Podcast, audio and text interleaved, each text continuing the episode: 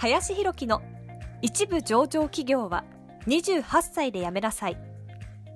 この番組では28歳で一部上場企業を辞め現在教育不動産事業を中心に2社の経営を行う林博樹がこれから起業独立フリーランスとして自由度の高い生き方を目指したいと考えている方向けに必要な知識マインドをお伝えしていきます。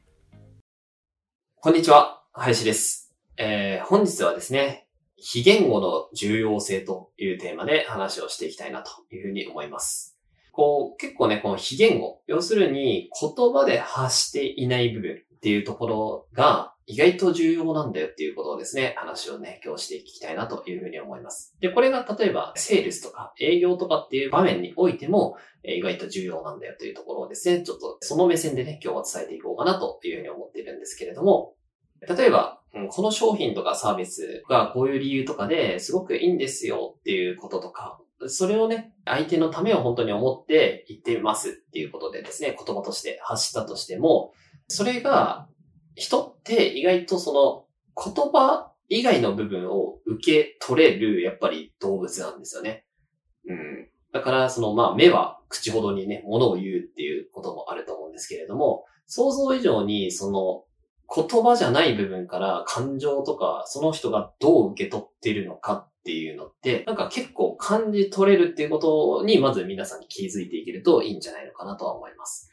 うん、まあ一回こう、試しにですね、皆さんやってみていくといいと思うんですけれども、一言しか例えば使えないみたいな話で、例えばじゃあ、うん、何でもいいんですけれども、なんか、パンとか、何でもいいんですけど、パンという、その言葉しか使えないとして、だけど、これを相手に対してどういう思いでパンって言ってるのか、みたいなところを仮に、自分の中では相手のことを好きだって思うような感情でパンって言っているとか、それとも怒りの感情を持ってパンって今言っているっていう話になった時に、その非言語の部分を見て意外と相手を感じ取れるんですよ。どういうふうに思っているのかっていうこと。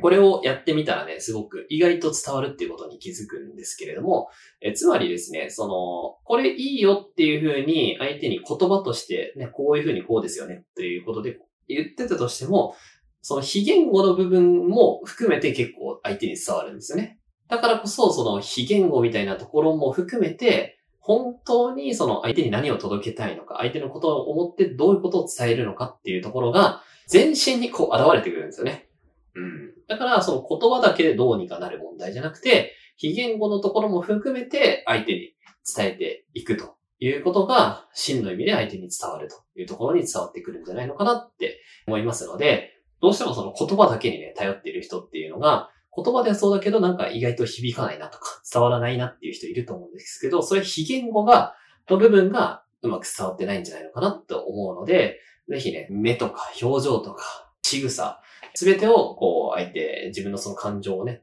どう伝えるのかっていうところをね、意識してもらえると、もっともっと相手に伝わるんじゃないのかなと思います。はい。ということで、えー本日は非言語の重要性というテーマで話をさせていただきました。本日もありがとうございました。本日の番組はいかがでしたでしょうか？この番組では林博樹への質問を受け付けております。ご質問はツイッターにて林博樹とローマ字で検索していただきツイッターのダイレクトメッセージにてご質問いただけたらと思います。たくさんのご応募お待ちしております。